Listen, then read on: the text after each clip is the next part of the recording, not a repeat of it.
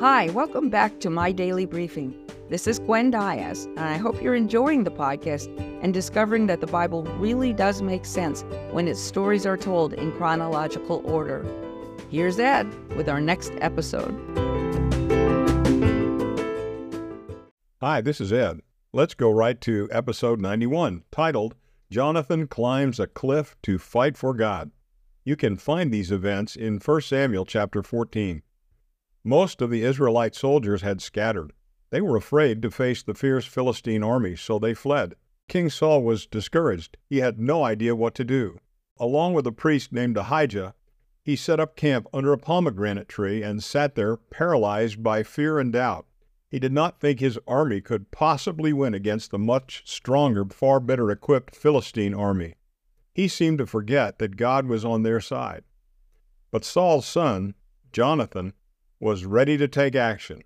He was aware that a Philistine outpost was at the top of a steep cliff and that the Israelites needed to destroy it. While exploring, he had discovered a strategic pass through some large rocks which would allow them to get closer. So he spoke with his young armor bearer and boldly suggested that the two of them sneak through the pass to the far off side of the cliff. When we're at the base of the cliff, we will let the enemy soldiers see us, he plotted. If they tell us to stop, we will hurry back to our camp. But if they call us to climb up the cliffs to see where they are, we will consider this a confirmation from God that God wants us to continue. If this happens, we can be sure God will give us this victory. Then Jonathan added this God does not need a whole army to accomplish his purpose. He can win with just the two of us. His armor bearer did not hesitate to join him. They left without telling anyone where they were going and when they reached the bottom of the cliff, the Philistines spotted the two young men just as they had planned. The soldiers at the top thought that Jonathan and his armor bearer were Israelite deserters who had decided to surrender. Come on up here, they yelled, and we will teach you a lesson. This was the invitation Jonathan had hoped for. He knew that God wanted them to continue. Using their hands and feet, Jonathan and his armor bearer scrambled up the steep cliff.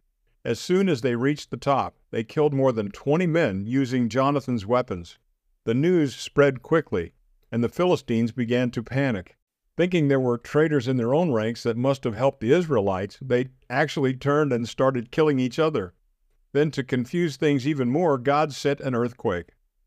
The Israelites who were camped below heard the battle up on the cliffs and noticed that the Philistine army was in complete disarray. But instead of joining in the combat at that strategic time, Saul decided to call the roll of all his troops to find out who had left without his permission. Well, the only two missing were his son Jonathan and his armor bearer. When Saul finally led his men into the battle, many soldiers who had previously deserted the Israelites and joined the Philistine army switched sides and fought with Saul again. Others came out from their hiding places in the rocks and caves to join the battle. Because of Jonathan's strong faith and great courage, God gave the Israelites a major victory that day. Think about it. Do you ever feel like you are the only one who wants to serve God while everyone else is just sitting around doing nothing? God does not need a whole army of people to accomplish his purposes. In 2 Corinthians 12, verse 9, God tells us this My grace is sufficient for you, for my power is made perfect in weakness.